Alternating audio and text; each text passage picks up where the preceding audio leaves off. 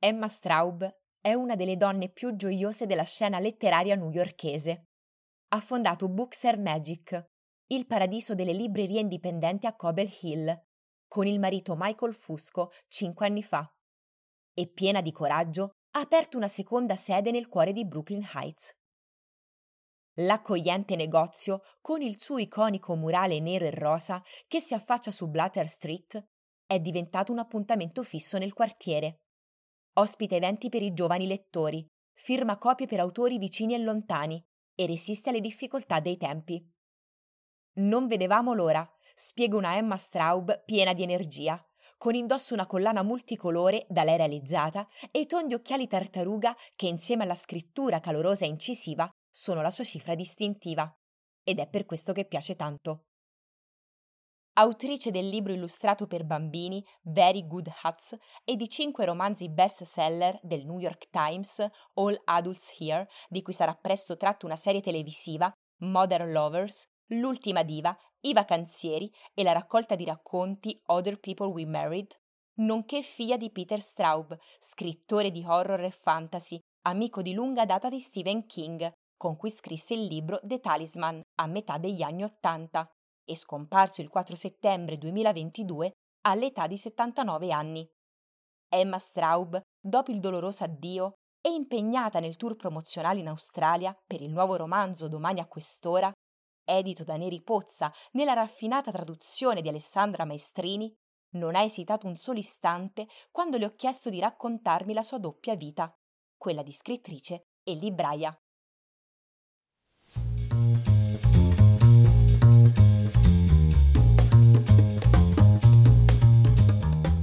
Io mi chiamo Maria Sola Angeletti e questo è New York Life, un progetto giornalistico nato nel 2021 che si articola in una newsletter e un podcast per comprendere con chiarezza New York.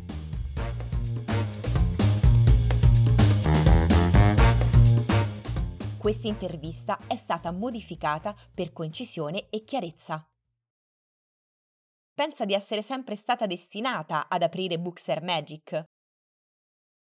Oh, non lo so. Credo che la vita mi abbia portato ad aprire la libreria, ma non sono certa di credere nel destino. È sicuramente vero che tutto nella mia esistenza ha contribuito alla fiducia assolutamente folle che avevo nell'aprirla. Quando si è sentita pronta per espandere l'attività e cosa le ha fatto capire che il locale al 122 Montague Street di Brooklyn fosse quello giusto? Abbiamo guardato un milione di locali in Montauk Street. È come avere un secondo figlio, perché non si è mai veramente pronti. Mio marito ha trovato lo spazio per primo e gli è piaciuto così tanto che ha costretto anche me a vederlo. Sono entrata e ho pensato: Oh no, è perfetto. Un articolo del New York Times recentemente ha titolato Con maestose case a schiera, una graziosa panetteria, Brooklyn Heights si preannuncia come il prossimo West Village. La entusiasma come prospettiva. Ah, sembra fantastico! Gli affitti commerciali sono così cari che non so quanto sia probabile, ma di certo sarei felice di avere più vicini. La decisione dell'apertura della nuova libreria è coincisa con la pubblicazione del suo ultimo libro, Domani a quest'ora, una commovente lettera d'amore per un'epoca passata nell'Upper West Side, e un legame familiare senza tempo. Naturalmente non tutti i librai finiscono con la penna in mano, ma tanti scrittori e scrittrici celebri hanno lavorato in una libreria. Essere una scrittrice libraia è un gioco di destrezza tra due mestieri uniti dal potere delle parole? Certo che lo è, e credo che la libreria sia sempre stato il lavoro preferito dagli scrittori, perché è così stimolante essere circondati dai libri tutto il giorno. Nelle grandi città come New York, lavorare in una libreria significa avere accesso anche a molti autori e persone che si occupano di editoria. Quindi credo che questo sia un altro motivo per cui i giovani scrittori lavorano spesso nelle librerie. L'animo e l'architettura delle due librerie quanto si assomigliano? L'animo è lo stesso, ma il bambino è molto più ordinato per il momento. Mi permette una preoccupazione. Provare gelosia in occasione di una nuova nascita per il primogenito è del tutto normale. Alice, la protagonista del suo ultimo libro, è figlia unica e quindi non ha di questi problemi. Ma come insegnerà a Bookser Magic di Cobble Hill a essere un buon fratello maggiore di Bookser Magic di Montague Street? Ah, questa è un'ottima domanda. Naturalmente sono i genitori che devono ricordarsi di essere equi e buoni, non i fratelli. Noi facciamo del nostro meglio. Ragionando intorno alla libreria e al libraio del nuovo secolo, in termini di connubio tra tradizione e innovazione, aprire una libreria è un atto di amore e insieme di fiducia nei confronti della cultura, e in particolare di quel bene unico, meraviglioso e insostituibile che è il libro. Il vero librario, quali valori non dovrebbe mai perdere di vista per proteggere l'autenticità del suo mestiere, pur rimanendo al passo con i tempi? Credo che tutti i librai debbano tenere il cuore e le orecchie aperte. Ho imparato moltissimo dai miei giovani librai. Aprire scatoloni, fare la spunta con le fatture, compilare inventari, firmare e spostare pile di libri, spolverare, rispondere con garbo ai clienti più difficili. Il lavoro in libreria non è solo quella idea romantica fatta di vivacità intellettuale e di scrittura estasiata dei shelf talker.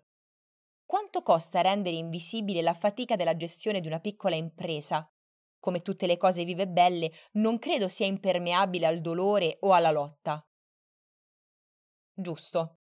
La libreria è piena di lotte. Abbiamo una ventina di dipendenti e quindi ci sono sempre cose in ballo. Abbiamo una grande squadra, ma sì, la lotta fa sempre parte dell'equazione. Alice, la protagonista di Domani a quest'ora, insegna che la possibilità di consultare il passato e di interrogarlo mantiene alta la consapevolezza sorridente di chi siamo. Nella reading room Peter Straub della nuova sede, il ricordo richiama nel presente del cuore e del sentimento, qualcosa che non è più, e che però per il solo tornare in cuore rivive. La lettura ha il potere confortante di rimettere in piedi quella parte dell'essere umano che inevitabilmente è destinata a inciampare nei dolori della vita? Non posso parlare per tutti, ma per me sì. La lettura è la mia fuga e il mio conforto più affidabile. C'è una frase nel libro che dice Nella famiglia di Alice la narrativa è la loro religione. E questo è certamente vero anche per la mia. I libri aiutano, l'arte aiuta, grazie a Dio. Torniamo indietro nel tempo.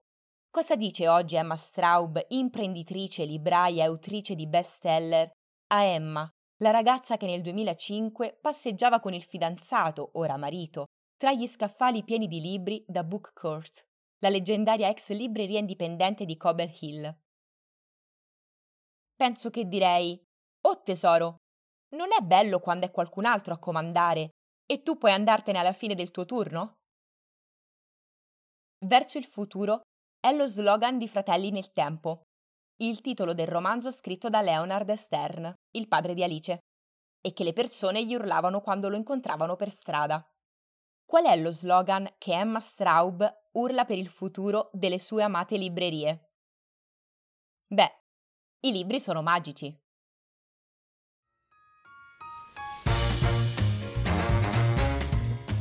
New York Life è un podcast prodotto e curato da Maria Solangeletti la sigla e i suoni sono di Pond 5.